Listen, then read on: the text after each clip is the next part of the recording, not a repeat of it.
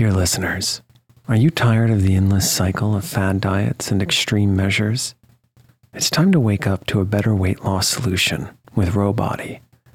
As someone who's been through the ups and downs of weight loss, I know firsthand the challenge of trying to find what will stick. That's why, if I qualified for Ro Body today, I'd jump at the chance for a scientifically backed program that supports long term success. With Ro Body, you'll gain access to the most popular weight loss shots on the market, paired with personalized lifestyle changes. Over 200,000 people have already chosen Ro to help them lose weight. Say goodbye to the roller coaster of weight loss dreams and hello to sustainable, real results with Ro Body. Go to ro.co slash snoozecast. Sign up today and you'll pay just $99 for your first month and $145 a month after that. Medication costs are separate. That's ro.co slash snoozecast.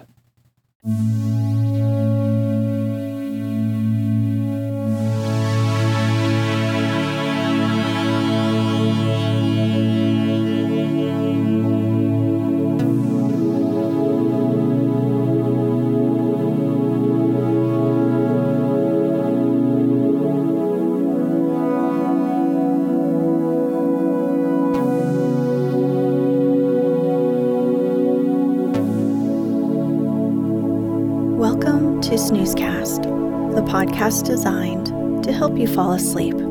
If you enjoy our show, please write us a review on the podcast app. Also, share us with a friend. Find us on snoozecast.com and follow us on Instagram at snoozecast, on Spotify, Pandora, and the podcast app. This episode is brought to you by our Patreon supporters and by Flickering Candlelight. Tonight, we'll read Part 5 to The Princess and the Goblin, a children's fantasy novel published in 1872. If you'd like to start from the beginning, the first episode aired on April 15th, 2019.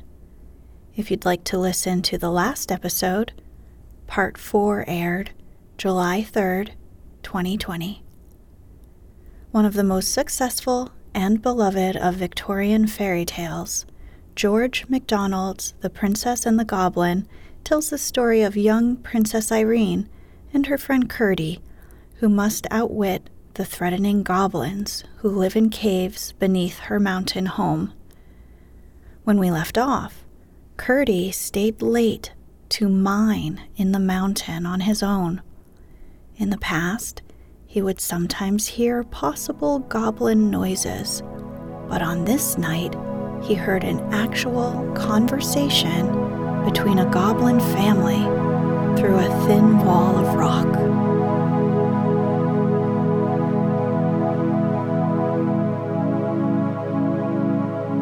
Let's get cozy. Close your eyes.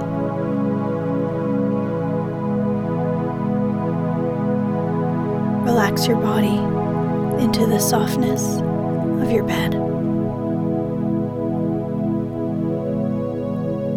Now, take a few deep breaths. Curdie, the courageous miner boy, now knew at least one of the reasons for the constant sound of the goblin hammers and pickaxes at night when he stayed late to mine. They were making new houses for themselves, to which they might retreat when the miners should threaten to break into their dwellings. But he had learned two things of far greater importance.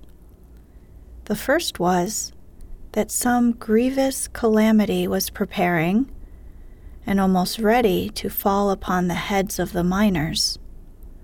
The second was the one weak point of a goblin's body.